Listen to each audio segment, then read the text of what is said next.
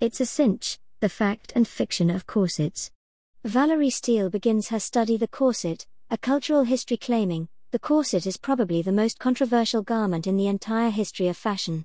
Considering its reputation as oppressive, torturous, and downright dangerous, it's hard to argue. High time, then, we unknotted fact from fiction when it comes to this complex garment. As with any facet of fiction and historical research, it's for you to decide your level of detail and accuracy and consider your audience.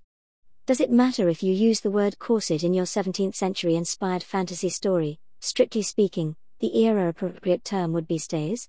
What about your painstakingly researched historical fiction set in the court of Louis XIV? What is a corset?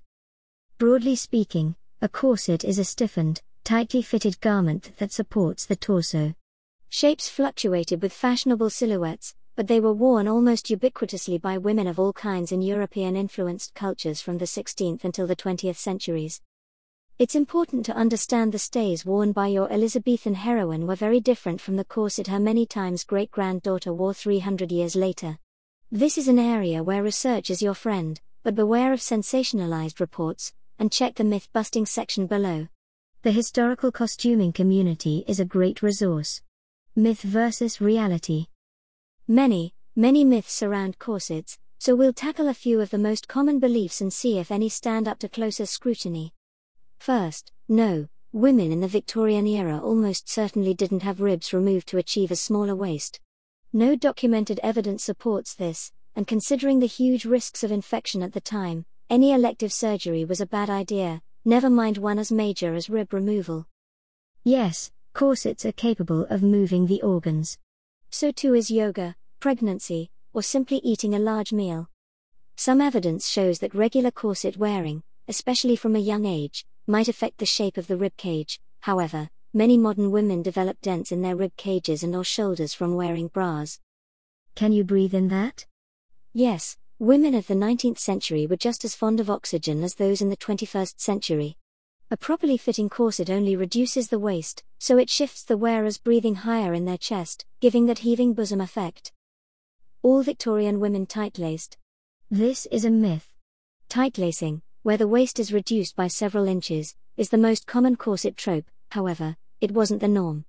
The small waists seen in photographs from the era were often achieved using early photo manipulation or the contrast of large skirts, sleeves, or bust slash hip padding against a lightly cinched waist. You can't put a corset on without at least one maid. This is another myth.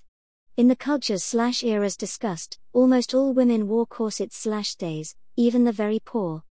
The split busk, the steel closure still seen at the front of modern corsets, was introduced in the mid 19th century and made it easier to put on a corset unaided. Searching how to put on a corset by yourself yields various videos that show the process. Women couldn't do anything wearing corsets. This is yet another myth. All women above includes maids and other workers. Certain styles were even developed to allow women to more easily ride horses or bicycles and take part in sports, such as tennis and mountain climbing. Videos show modern corset wearers weightlifting and sword fighting, they are not straight jackets. Women hated corsets, and my heroine refuses to wear one. Like any historical issue, attitudes toward corsets were not homogenous. Steele's book is an excellent study of the subject. Remember, in that era, a woman was considered undressed and even indecent without a corset. Any heroine who showed up at an 1880s ball uncorseted would be the talk of the town for all the wrong reasons. Finally, as a remedy to their dangerous reputation, we'll end on the reports of women saved by their corsets, such as the case of Mary Sarah Phillips, See Margaret Driscoll's 19th century Barnsley murders, whose steel boned corset broke her attacker's blade when he stabbed her. Admittedly, corsets weren't designed for this purpose, and it's a matter of luck that the knife hit a steel bone, but isn't fiction so often about the fortunate misses and the gunshots that hit the lucky cigar case?